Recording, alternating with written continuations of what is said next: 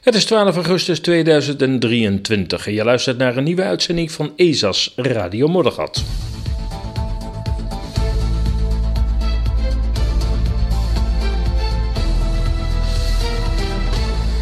En in deze uitzending duurzame energie. Er is een aanslag op natuur en milieu. Handel in kinderen. En niemand wil erover horen. Rusland en het Westen. Hoe zit dat? EU-bescherming en censuurwet gaat 24 augustus in. Wat moeten we doen? En als laatste onderwerp innovatie, decentraal internet. Dit dus in deze uitzending van Radio Moddergat.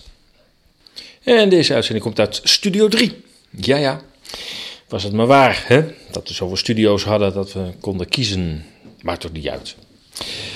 Hoe dan ook, ik heb mijn best gedaan de afgelopen tijd toch uh, een beetje de krantenartikelen te volgen. Ik lees ze niet, maar althans, ik krijg ze via Twitter een beetje in beeld over, over het klimaat en, en, en hoe media zich in alle bochten wringen om elke regenbui of het gebrek daaraan, uh, iets te hoge en iets te lage temperatuur toe te schrijven aan, uh, aan klimaatverandering. En ik moet je zeggen, als je die dan, uh, artikeltjes dan leest, dan, dan, dan moeten ze zich in steeds ja, engere bochten wringen om, om, om überhaupt nog ja, dat verhaal van die klimaatverandering overeind te houden. En bovendien, je kunt ervoor pleiten dat het klimaat verandert. Het zou eigenlijk het omgekeerde heel bijzonder zijn dat het klimaat niet verandert.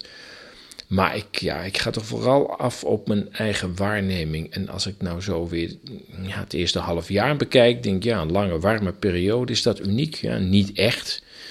Is het heel erg heet geweest?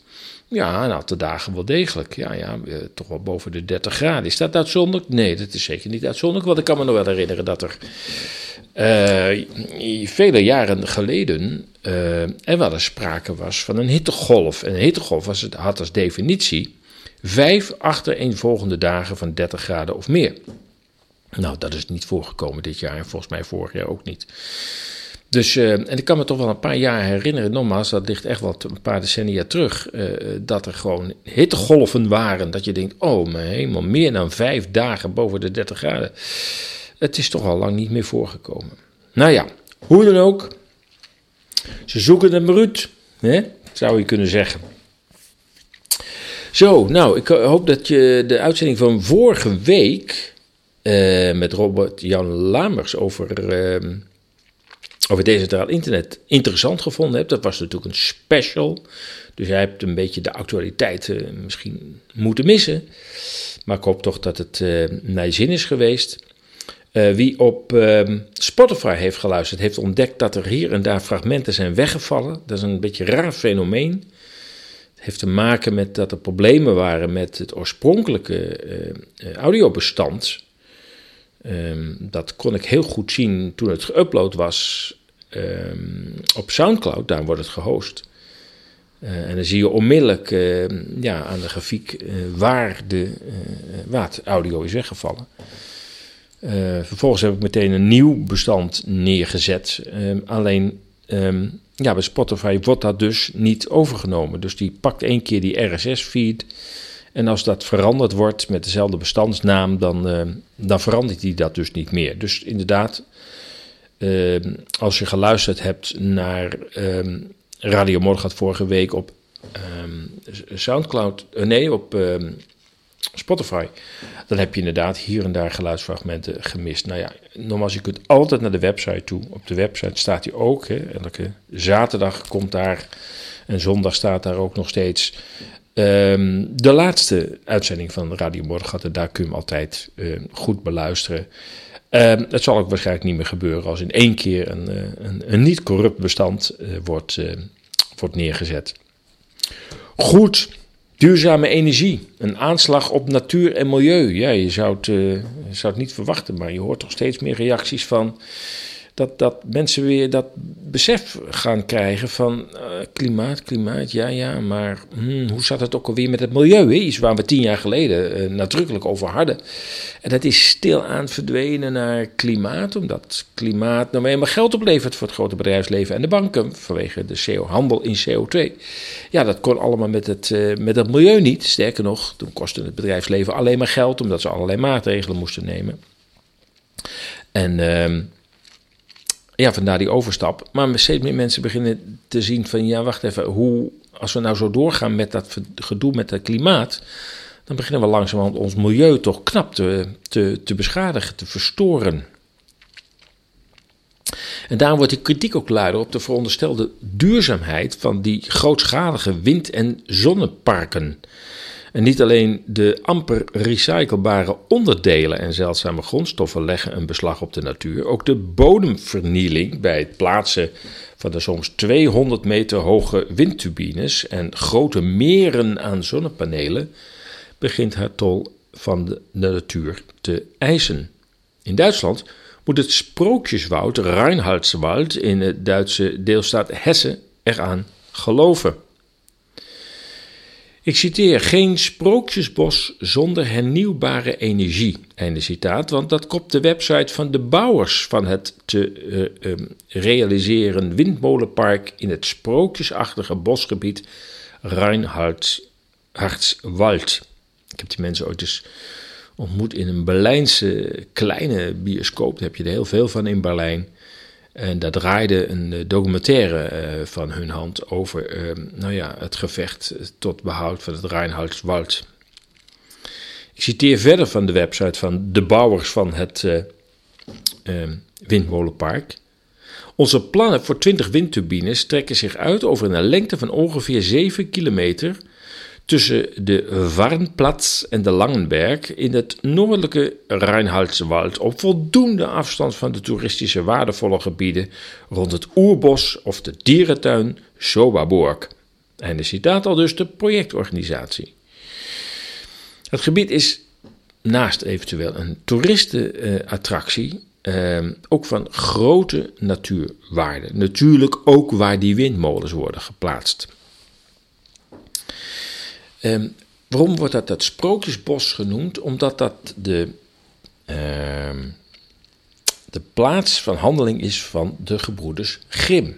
Dus ja, heeft ook nog wel een beetje een mythische uitwerking. Maar het bos zelf is ook heel bijzonder. Het is een heel oud bos en je komt er dus ook reusachtige oude bomen tegen. Uh, en niet alleen dat, het is ook een heel hecht bos. Dus het, het is echt een samenhangend geheel. Ja, de jacht op locaties voor steeds grotere windturbines heeft ook de beschermde, uh, beschermde Duitse natuurgebieden bereikt. De bescherming van deze unieke bosarealen is niet langer geldend voor de bouw van windturbines.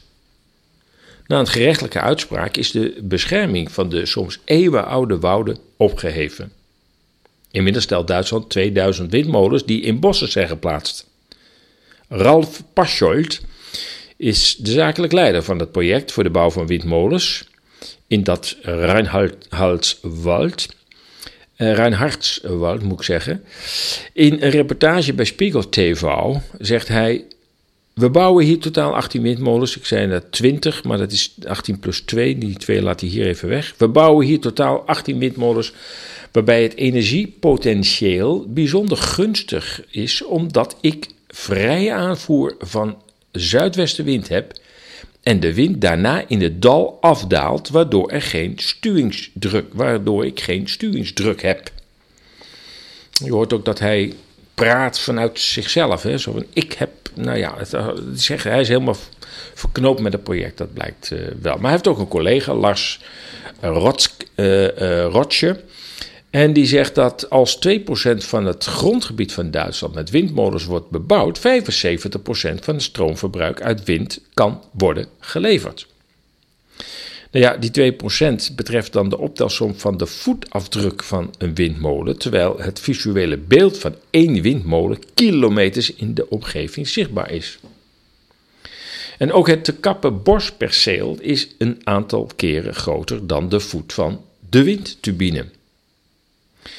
Inmiddels zijn er kaarten, en je kunt dat in het artikel ook uh, zien in de reportage van Spiegel TV, kun je dat zien, waarop alle Duitse windmolens staan ingetekend.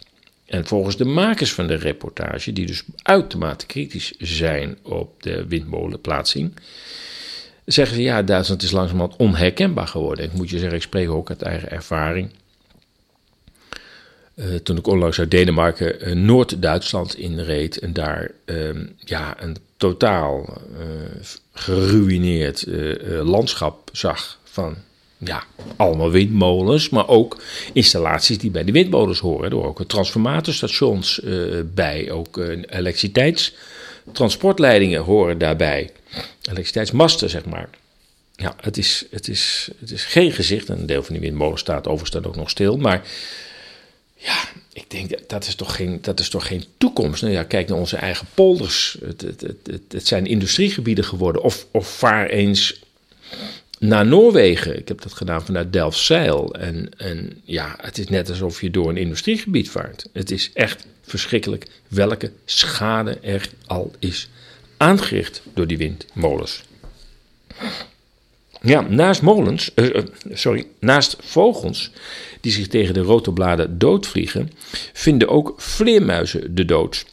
En niet eens door een klap van de rotorbladen, indien zij de, want indien zij de bladen naderen, ontstaat er onderdruk, of daar achter die bladeren is er onderdruk.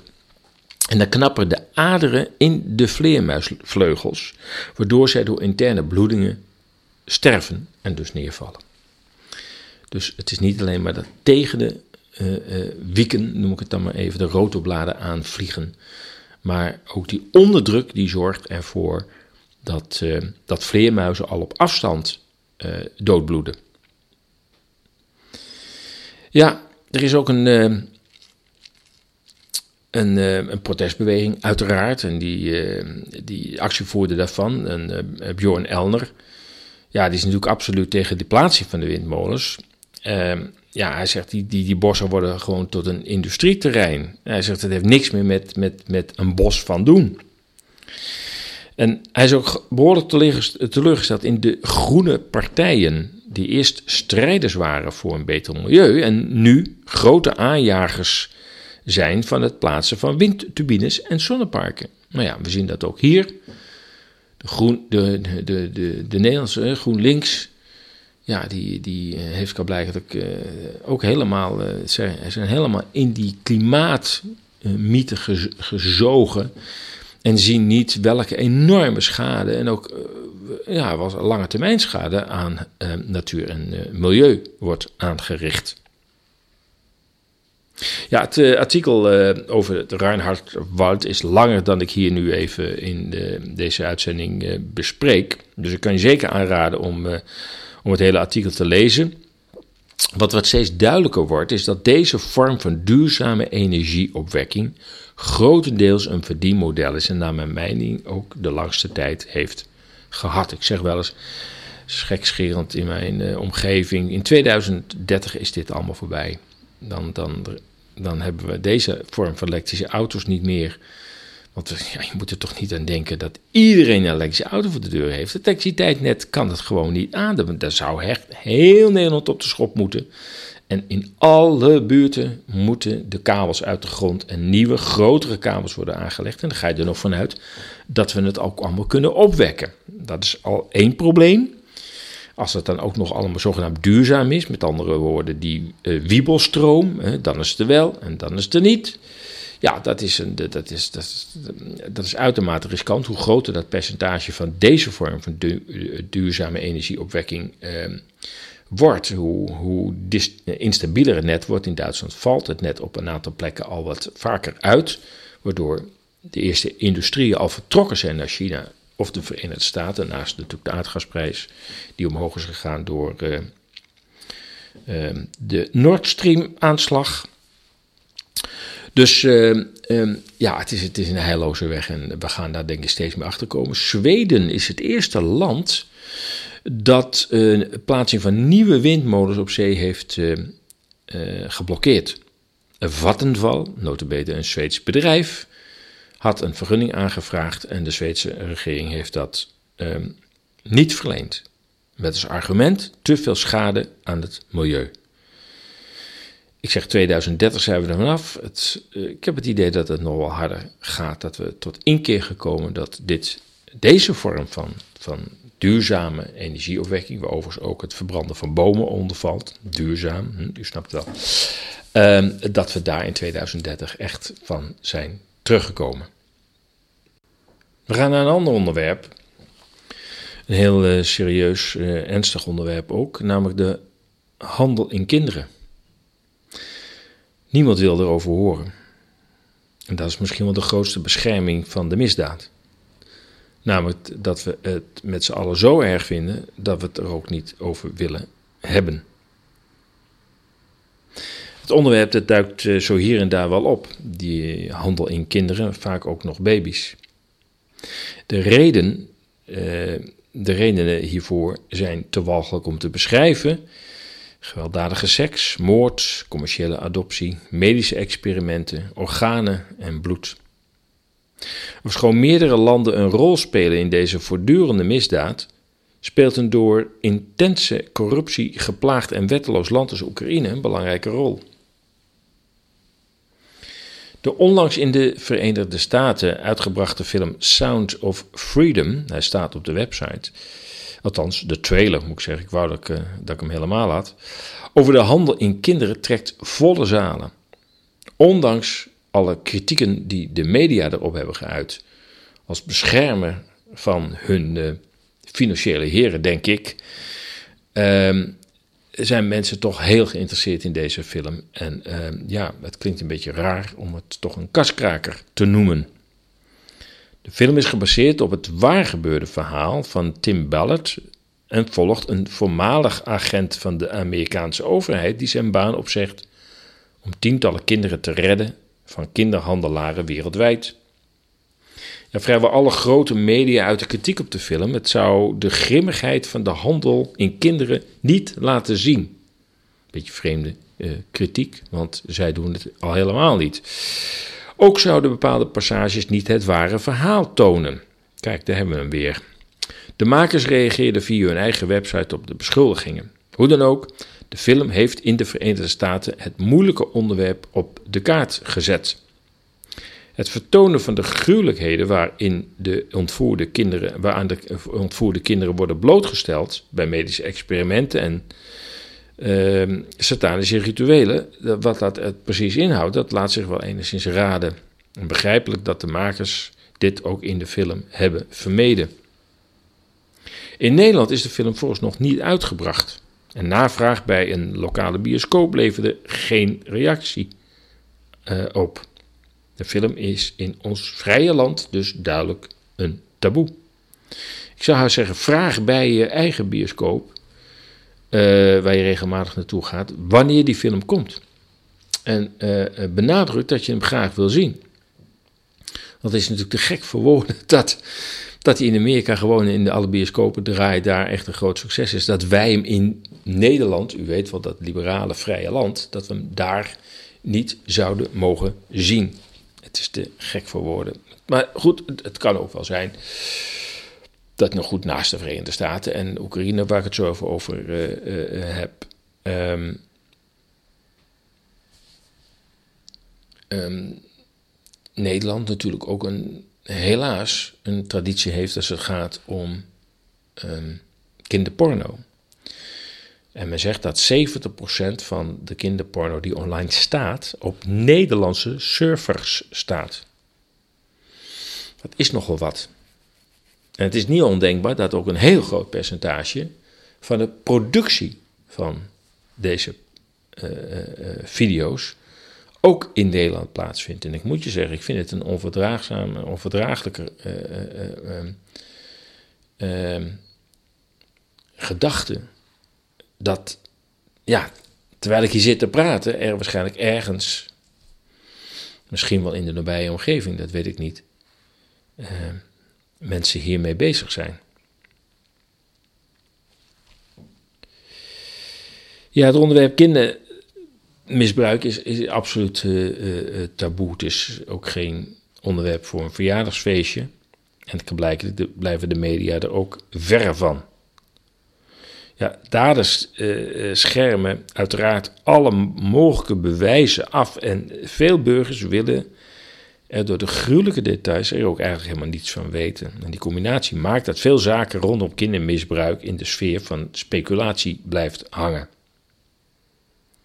Ja, toch krijgt ESA's anonieme meldingen over geheime operaties van Amerikaanse non-profit organisaties op het grondgebied van Oekraïne. En ik lees vooruit zo'n melding, letterlijk. Er zijn aanwijzingen dat nep-adoptiegezinnen worden opgezet om legaal kinderen met genetische afwijkingen naar de Verenigde Staten te brengen, zo meldt de bron. Sommige van deze adoptiegezinnen zijn verbonden aan medische instellingen die zich bezighouden met de studie van genetische ziekten en werken ook aan het maken van medicijnen. Einde citaat. Ja, dat betekent dus dat ehm, ja, baby's, kinderen, jonge kinderen ook worden misbruikt voor medische experimenten. Ja, het is. Ja, het gaat alle, alle normale gedachtegang natuurlijk te boven dat dit, dat dit plaatsvindt.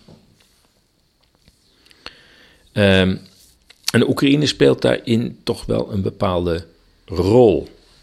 Want ook daar, want nogmaals, Oekraïne is echt niet het enige land, maar het is wel een belangrijk land daarvoor. En zeker in de huidige chaos um, is het daar dagelijks praktijk. En wereldwijd zouden jaarlijks honderdduizenden kinderen um, in de verschillende circuits van misdaad verdwijnen.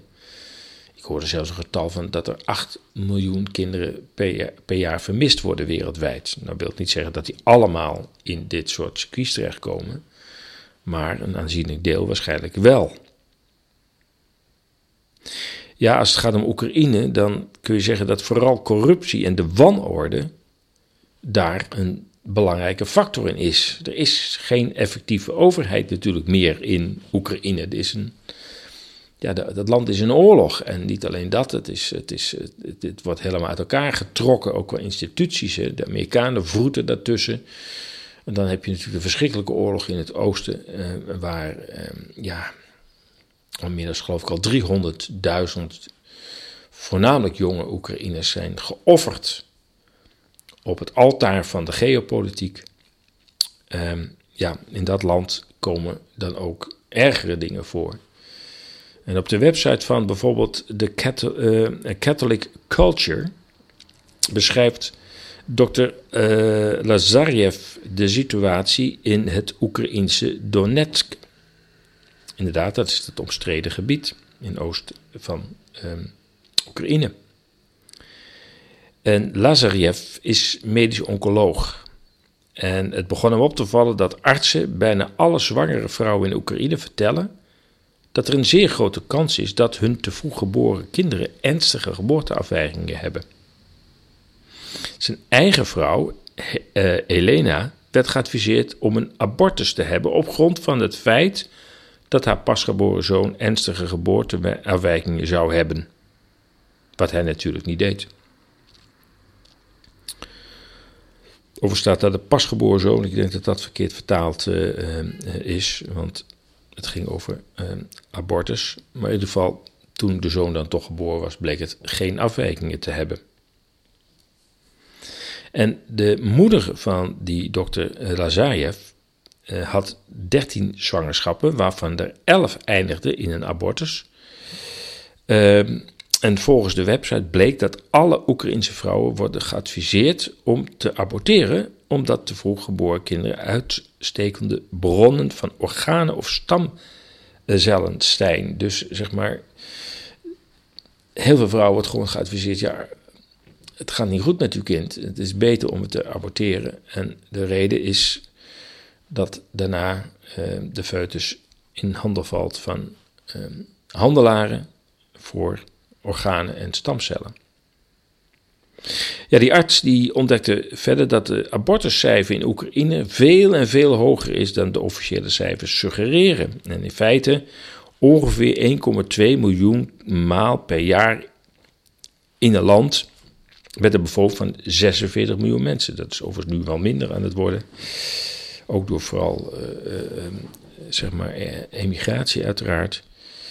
Ehm, of meer dan zes keer hoger dan het abortuscijfer in de Verenigde Staten. Dus dat is, dat is nogal wat.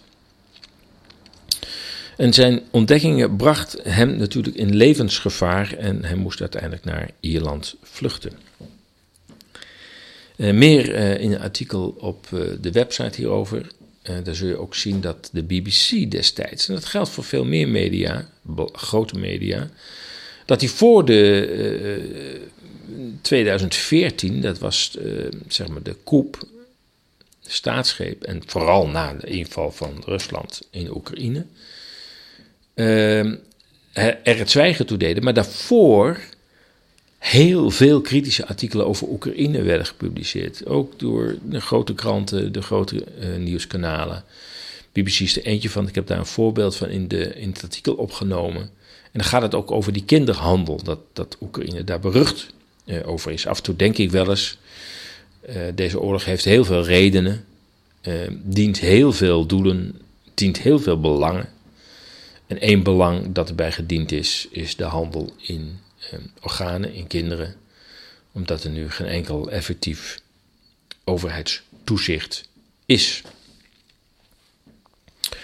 Goed, even over eh, de CBDC, de Central Bank Digital Currency. Nou, hij is er nog niet en of die komt, ja, het zal wel.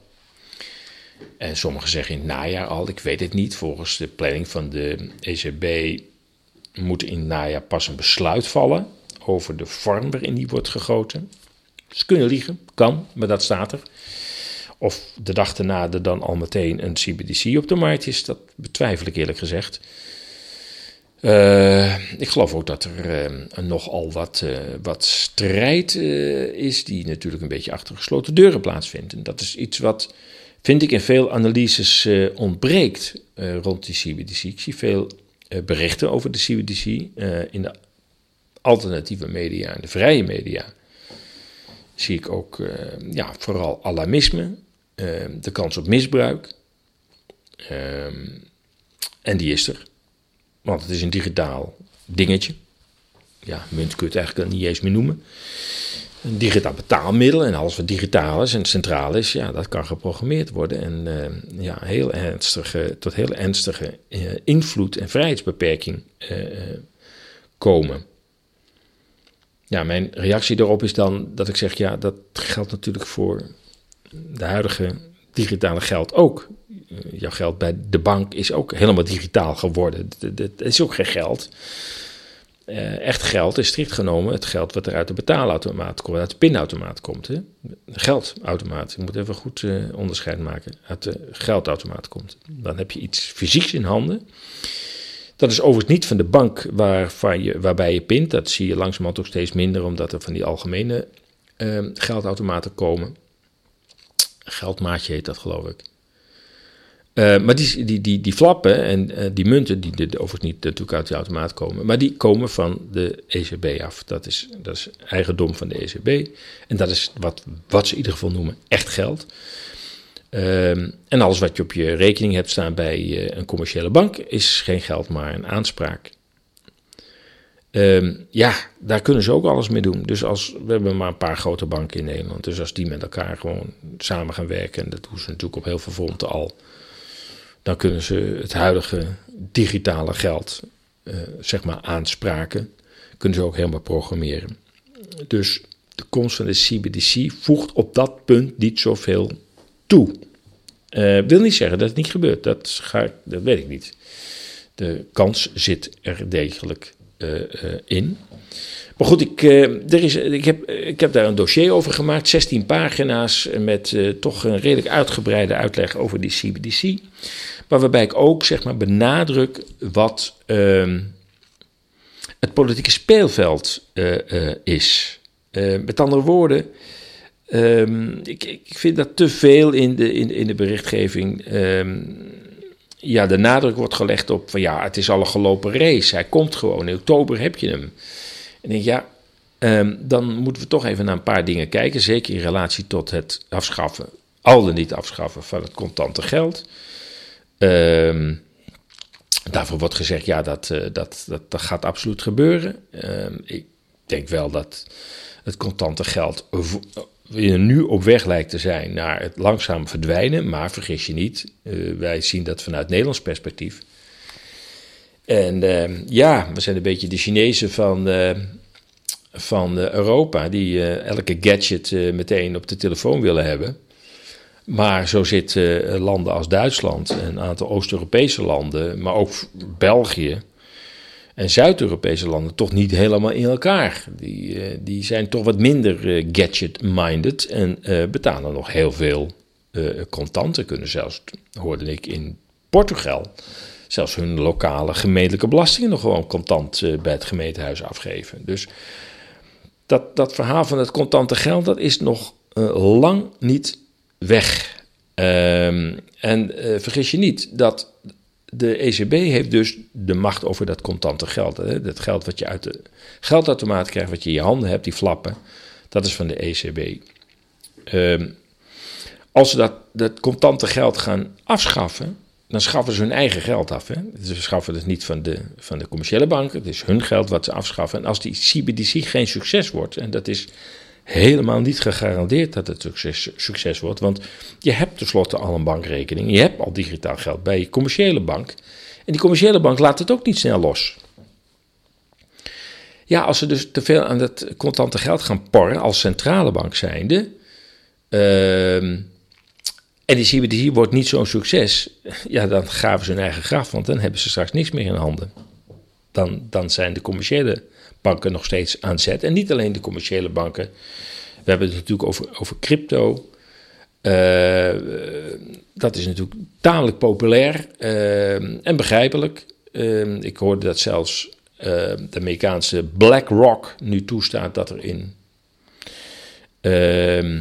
in crypto wordt geïnvesteerd. Bitcoin gaat het dan, gaat het dan om. Um, dat, dat spreekt dan over tegen dat, dat, dat overheden eh, de bitcoin gaan verbieden. Want ja, anders stapt BlackRock er niet in. En je kunt ook omdraaien. Als BlackRock erin stapt, dan moet je een goede overheid zijn. Wil je dat dan nog gaan verbieden? Dus die concurrent die, blijft op de loer liggen. Er zijn ook een aantal andere nieuwere uh, uh, crypto's um, op de markt gekomen. Die ook minder mining energie vragen ook veel lagere transactiekosten kennen, waardoor uh, het ook rendabel wordt om ook een kop koffie met zo'n uh, crypto af te rekenen. Um, dat, is, dat, dat is een van de concurrentievelden waar de Europese Centrale Bank dus duidelijk mee te maken heeft. Dus als we het te bond maken met, oh we gaan het contant geld wel eens even afschaffen. Uh, en aan de andere kant, we gaan het geld, dat digitale deel, gaan wij programmeerbaar maken. Nou, dan maak je je tamelijk immens impopulair mee. En um, dan denk je dat mensen massaal gaan vluchten naar um, heel veel verschillende uh, alternatieven. En die komen er steeds meer. Dus um, de ECB begrijpt ook wel dat ze in een speelveld zitten waar ze toch niet bepaald een monopolie uh, hebben. En nogmaals, ook de, de commerciële banken uh, zullen niet toestaan dat iedereen zijn ECB-rekening gaat vullen met euro's omdat, dan de, leeg, omdat de commerciële banken dan leeg worden getrokken. En de meeste mensen hebben schulden bij die uh, commerciële banken. En daar, uh, daar moet gewoon een betaalrekening tegenover staan. Of een onderpand, maar meestal een betaalrekening. Dat eisen de commerciële banken. En dat, dat geven ze niet af. Dus ik begreep ook dat je maximaal 3000 euro mag overmaken naar eventueel de komende CBDC-rekening bij de Europese Centrale Bank. Als ze het zo gaan inrichten, want er zijn nog heel veel andere opties. Uh, uh, maximaal 3000 euro, omdat anders de commerciële banken leeglopen en jij niet meer aan je verplichtingen kunt, kunt voldoen, omdat je niks meer start op die commerciële bankrekening. En dan hebben we het dan alleen maar over deze, deze partijen in het, in het financiële veld. Maar dan hoeven we het nog niet eens te hebben over de landen. Hè. Er zijn gewoon echt landen waar contant geld nog zo essentieel is. Dat uh, ja, Duitsland 60% is nog contant, wordt nog contant afgerekend. En wat ik ook in een eerdere uitzending heb gezegd. Ja, in Bremen zag ik ook jongeren gewoon de portemonnee trekken en daar de muntjes uh, op de balie leggen. Terwijl, terwijl de pinautomaten uh, daar zaten, stonden te lonken, maar niet werden gebruikt. Dus ehm, nou, voorlopig, ik wil niet zeggen dat nogmaals de CBDC zal er wel komen, maar in welke vorm en in welke mate hij ons leven gaat uh, beïnvloeden. Denk ook bijvoorbeeld aan dat natuurlijk eh, Twitter, dat nu X heet, wat een verschrikkelijke verandering is, maar goed. Ehm, ja, dat moet, een, dat, moet een platform worden waarop wordt gehandeld en ook wordt betaald gewoon met uh, Twittermuntjes of iets dergelijks. Ik weet niet hoe dat allemaal gaat heten. Ja, ehm, Facebook is ook nog steeds bezig met de Libra. Ik weet niet of het ook de Libra blijft heten, maar met andere woorden, in dat speelveld moet zo'n ECB zijn eigen ding zien te doen. En ze weten, want die CBDC is een antwoord juist op al die concurrentie.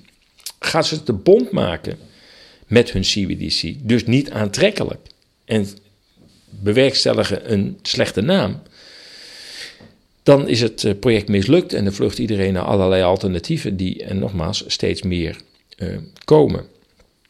Dus nogmaals, uh, als je het allemaal wil lezen, al dit soort afwegingen, het is een heel ander stuk, denk ik, een heel andere benadering van dit onderwerp dan je veel al online leest. Ik zie dat ehm, gelukkig er veel belangstelling is voor het CBDC-dossier. Kost maar 3,50 euro. Het is PDF, kun je meteen downloaden. Ehm, en uh, daar krijg je toch iets ander beeld van de CBDC. Nogmaals, ik neem uh, de zorgen niet weg, want die zijn er en die blijven er ook.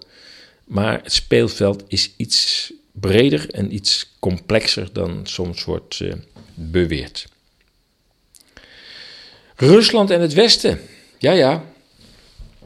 Marie-Thérèse Ter Haar is uh, oprichter en directeur van, het in, van de in Arnhem gevestigde Rusland- en Oost-Europa-academie. Na 30 jaar wisselend in Moskou en Arnhem gewoond te hebben, heeft zij een zeldzame brede kennis van Oost-Europa opgedaan, waaronder natuurlijk ook Rusland. Zij spreekt in een video die op de website uh, staat met oud-topman van de Rabobank Ralf Dekker. Zit nu in de politiek. En uh, zij spreekt met hem over de betrekkingen tussen Europa en Rusland. En de centrale vraag in, die, in, in dat gesprek is dan ook: hoe kon de verhouding tussen Europa, het westen van Europa en Rusland zo verslechteren?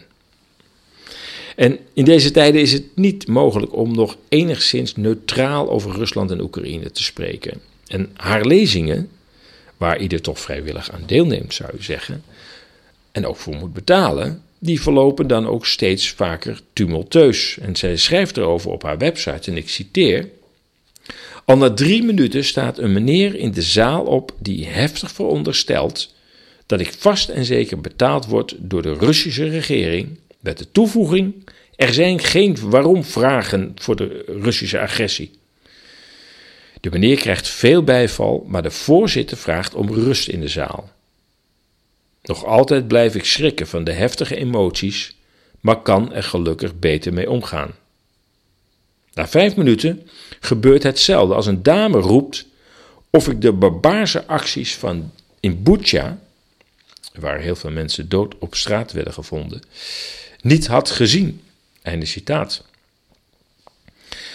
En als ook regelmatige bezoeken van Oekraïne, want ook in deze tijden is zij als begeleiding van terugkerende vluchtelingen vaak in Oekraïne, hoopt Marie-Thérèse elke dag dat de oorlog voorbij is. Maar ze stelt ook, en ik citeer, het onderwerp Rusland vergt nog veel meer graaf- en zoekwerk. Daar is al 30 jaar aan propaganda over het Russische gevaar aan voorafgegaan en bij onze ouders en grootouders al vanaf de Koude Oorlogstijd. Deze aangeleerde programmering is niet even in twee uur bij te sturen. Einde citaat. Ja, periodiek spreekt zij met anderen uh, die zich in de huidige situatie in Europa, Oost-Europa en Rusland hebben verdiept. En dit keer spreekt ze dus uh, met Ralf Dekker. Ik zou zeggen, ga naar de website en bekijk dit zeer interessante uh, gesprek. Ik kom nog even terug op dat CBDC-dossier. Uh, wat waar is het verkrijgbaar? Ja, natuurlijk op ezas.nl. Bovenaan staat een witte balk. En daar staat het CBDC-dossier is uit. En uh, dan kom je zo in de winkel terecht. En na overmaak van 3,50 euro heb je het meteen op je PC of laptop staan. Ja, en dan gaan we naar het lange, uh, laatste onderwerp, maar wel een heel belangrijk onderwerp. Nou ja, de tijd loopt helemaal uit de hand. Je hebt ook gemerkt, ik uh, zeg ook niet meer dat het een week in 30 minuten is, want het is nog nooit minder dan 30 minuten geweest, altijd uh, meer. En dat is ook nu weer aan het gebeuren. Ik neem wel even een slokje met uw welnemen. En zonder doe ik het ook. Om de stem even te smeren. Ja, want we krijgen een EU-beschermings- en censuurwet. Ik zeg bescherming en censuur. Meestal hebben we het alleen over censuur, maar het is ook een beschermingswet. Het is een beetje enerzijds, anderzijds. Maar die gaat 24 augustus in. En wat moeten we dan doen? Het gaat over de Digital Service Act. Een wet die in Amerika zo enthousiast is ontvangen, door de Amerikaanse overheid natuurlijk, dat die denken: we gaan hem gewoon overnemen.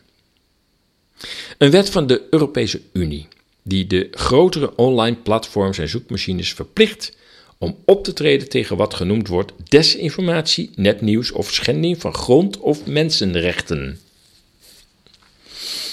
Ja, dat zegt dat Europa wat een enorme geschiedenis heeft als het gaat om het schenden van grond- en mensenrechten. Maar goed, hoe kunnen nieuwskanalen en gebruikers van deze kanalen elkaar blijven bereiken? Want zonder tegengeluid is democratie ten dode opgeschreven. Dit is de eerste fase, zo noem ik het, van deze pan-Europese censuur. Deze Digital Service Act, zeg maar DSA, is van toepassing op alle digitale diensten die consumenten verbinden met goederen, diensten of inhoud.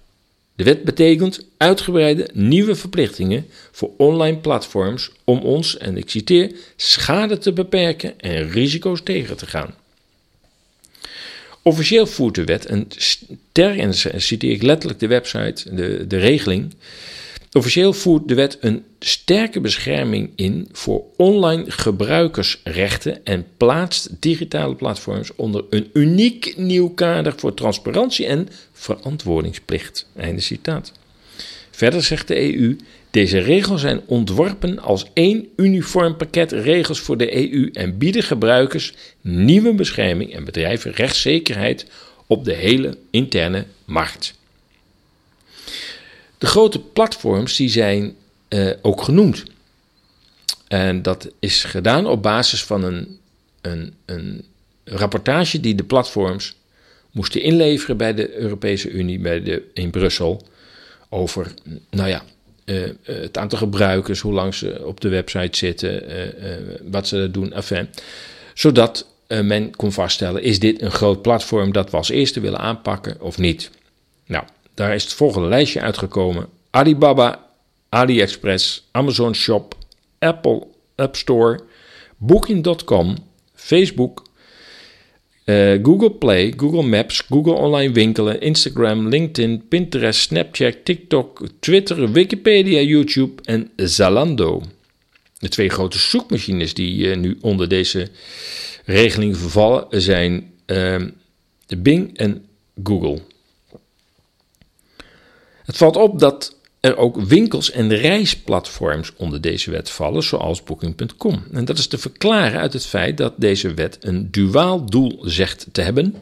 Enerzijds de gebruikers te beschermen van deze websites tegen misbruik van hun informatie, maar anderzijds het aan banden leggen van berichten afwijkend van de overheidsnarratieven. En hiermee volgt deze wet dezelfde tactiek als bij de coronawetten en maatregelen Ogenschijnlijk bedoeld om mensen te beschermen, maar het effect op hun leven op dramatische en ongrondwettelijke wijze te beperken. De Europese Commissie spreekt van een first set of very large online platforms and search engine. En vooral dat begrip first set. De censuurmaatregelen zullen dus niet beperkt blijven tot deze grote jongens. Ook de kleinere spelers zullen onder curatele van Brussel worden gesteld. Censuur lijkt daarmee een denkmantel voor. Uh, of uh, censuur, nee, het is censuur onder een dekmantel van bescherming. Want het is een duale wet. Er staan beschermingsregels in. En die zijn nou, ook echte beschermingsregels voor de consument van, van online diensten. Maar in diezelfde wet staan ook die censuurmaatregelen. En ja, zo worden dingen dus verkocht als een oude truc dat als, een, als je wil dat een wet wordt aangenomen, dan moet er zowel zoet als zuur uh, tegelijk in zitten. Want als je dat had gesplitst, een wet ter bescherming van de gebruikers in de Europese Unie, die was natuurlijk meteen aangenomen. Als je daarna uh, een wet had uh, ingediend op nou ja, toezicht op de grote platforms, zeg maar censuur, dan was de kans groot geweest dat die wet er dus niet was doorgekomen. En nu wordt het een met het ander gecompenseerd. Een oude truc en het werkt kan blijkbaar elke keer weer. Want de dualiteit die blijkt uit een opsomming van de doelen van de wet. En dat is A. Meer zeggenschap voor de gebruiker. B. Sterke bescherming van minderjarigen. C. Meer ijver bij het modereren van inhoud. Minder desinformatie. En 4. Of, eh, D. Eh, meer transparantie en verantwoording. Nou, dat gaat dus over de moderatie van online berichtgeving en uh, social media. Ja, je kunt dus spreken van aan de ene kant bescherming, aan de andere kant een, een, een, een lijvig censuurregime. De vraag is dus ook, blijven nou die alternatieve informatieplatforms, zoals ESA's Radio Moddergat, blijven die bereikbaar? Ja, nou ja, de wet mikt vooralsnog op online winkels voor de bescherming en sociaal media platforms en zoekmachines ten, uh, als het gaat om censuur. Websites lijken nog niet onderwerp van deze wet te zijn. Vooral de vrije nieuwskanalen, die sterk leunen op de inzet van social media, zullen het moeilijk krijgen.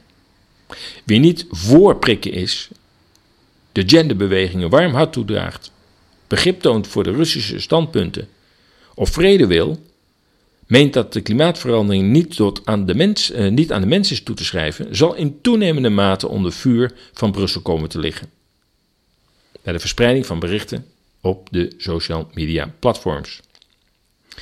De reguliere zoekmachines zoals Google en Bing zijn nu al zo gecompromitteerd dat het vinden van andere informatie en inzichten dan voorgeschreven amper meer mogelijk is. Eigenlijk heb je er niks meer aan. Ook de meer alternatieve zoekmachines leunen vaak op Google of Bing. Dus dan denk je, nou, ik heb hier een mooi privacy-vriendelijk platform. Ja, het is wel privacy-vriendelijk omdat het een aantal zaken afschermt, maar de zoekresultaten komen nog steeds van Google of van Bing. Dus ehm, ja, daar schiet je dus inhoudelijk niet zo heel veel mee op, behalve dan je privacy. Dus ik denk dat ook de kleinere kanalen aan de beurt zullen komen. De DSA-wet zal worden gehandhaafd via een pan-Europees toezichtsarchitectuur, wordt het genoemd.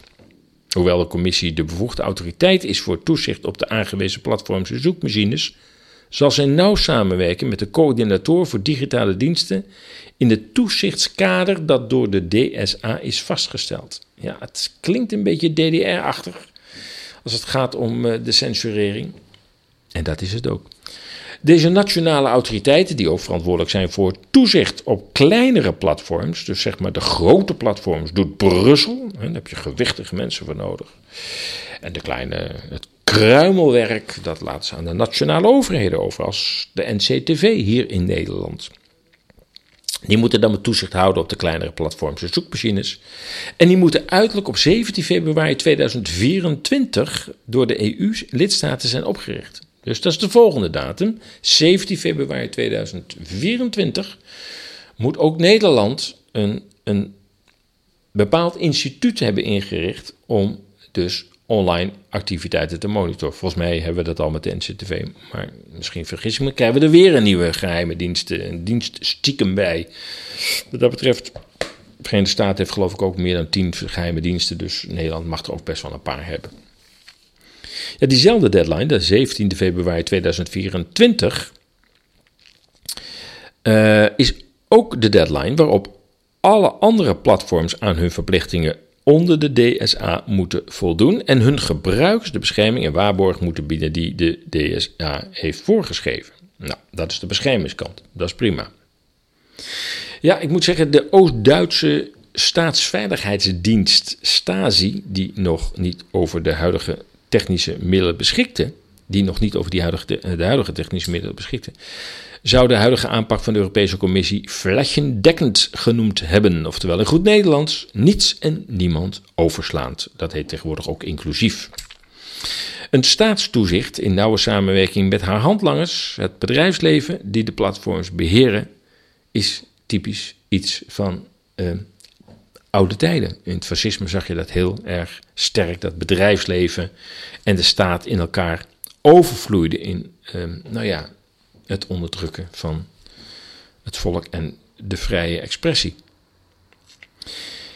Um, ja, op de website lees je tips over hoe uh, je met deze maatregelen zou kunnen omgaan. Um, en ook als je helemaal naar onder gaat uh, in de pagina, uh, overigens staat ook in het artikel, maar als je het artikel niet meer hebt gelezen of niet meer leest, en je wil gewoon naar de standaardpagina gaan over hoe je ESA's kunt blijven volgen, die moet je helemaal onder aan de website. Rechtsonder staat hoe kun je ESA's volgen.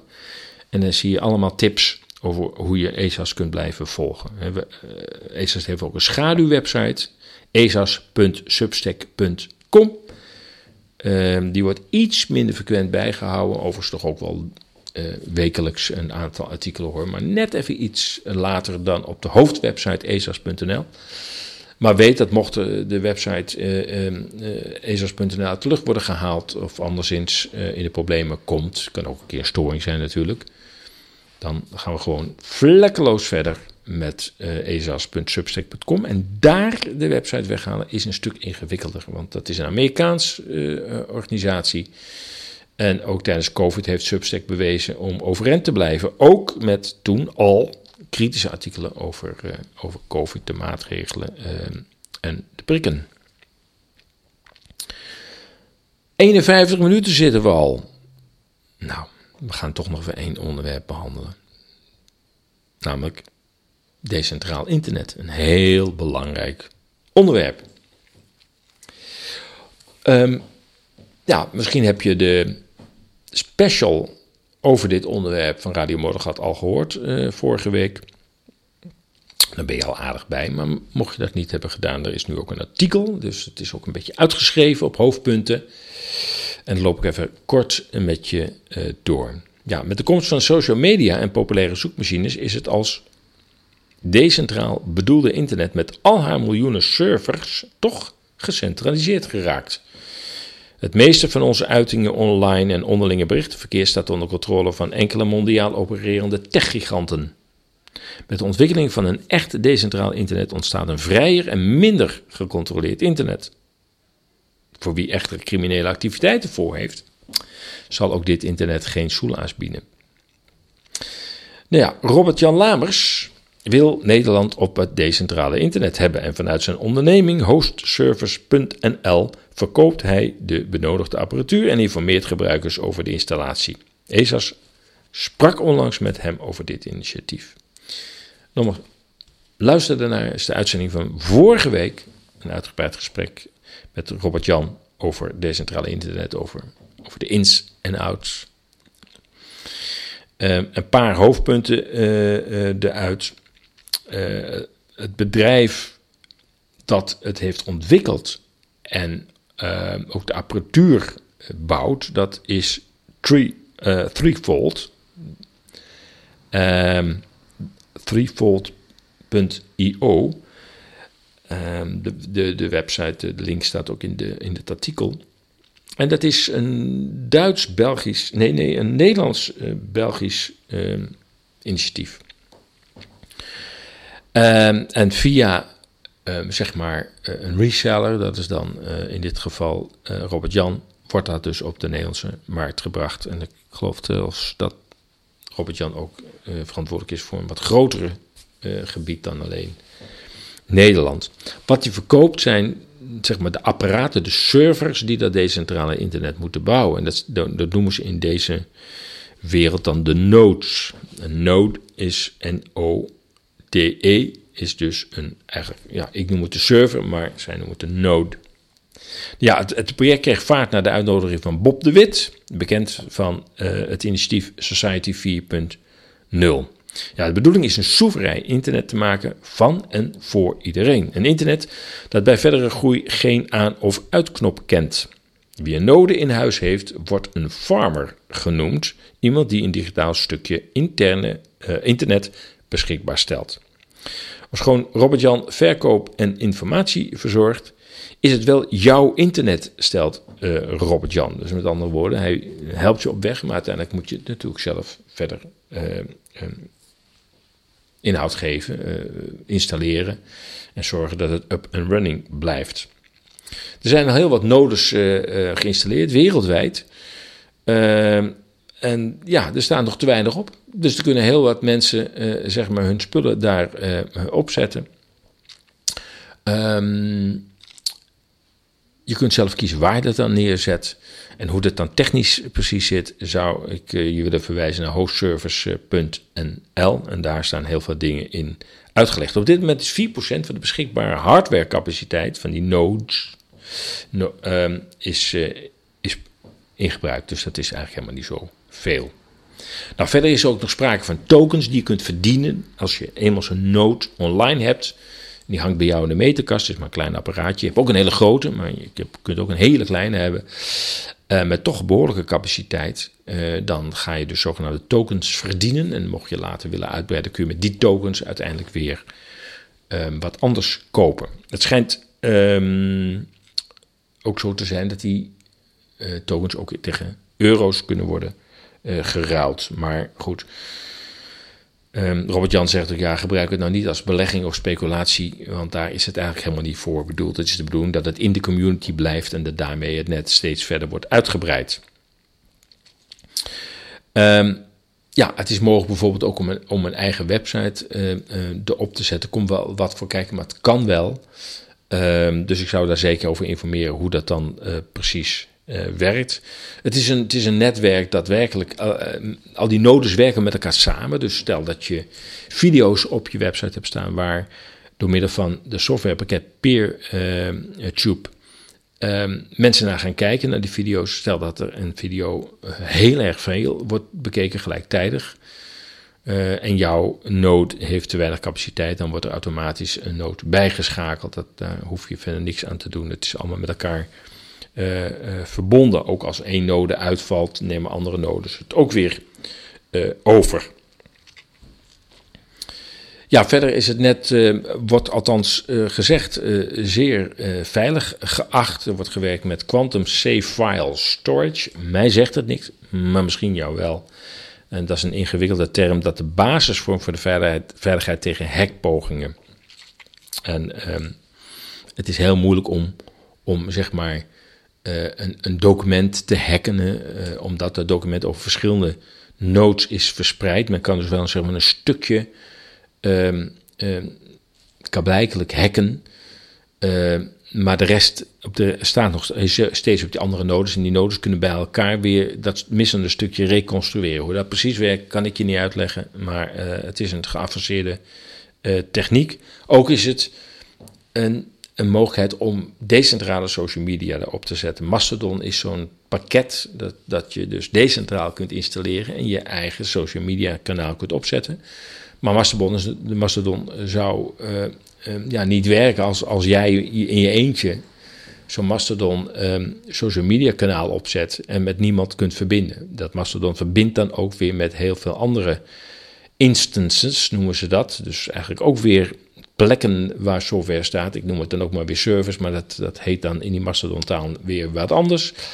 Maar dan kun je toch met een veel groter netwerk eh, communiceren, terwijl het toch allemaal decentraal eh, staat. Ja, eh, kunnen we nu weg bij Big Tech? Nou, er komt wel wat voor kijken, maar indien zeg maar, steeds meer mensen zeg, um, een node installeren, uh, wordt dat decentrale internet natuurlijk steeds groter en daarmee ook stabieler. En kunnen we langzamerhand steeds meer applicaties ontwikkelen voor de decentrale internet. Het is natuurlijk een, een weg die we moeten gaan. Maar als we van dat big tech af willen, dan zullen we die, die route moeten uh, volgen.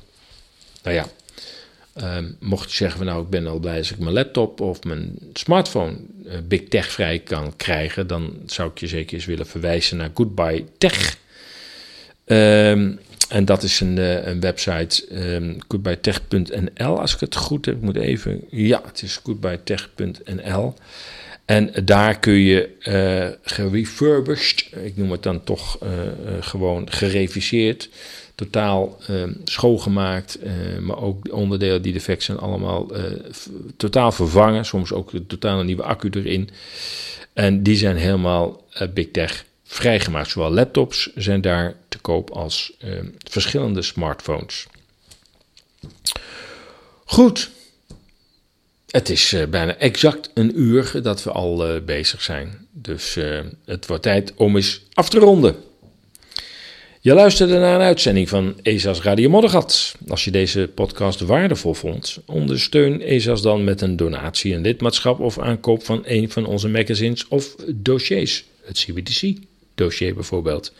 Maak ons bereik groter en deel deze podcast van Radio Moddergat op je social kanalen. Je kunt ESA's volgen via onze nieuwsbrief, RSS, Telegram en Twitter. Kijk voor meer informatie op esas.nl. Ik wens je een goed weekend. Blijf waakzaam, blijf sterk en tot volgende week.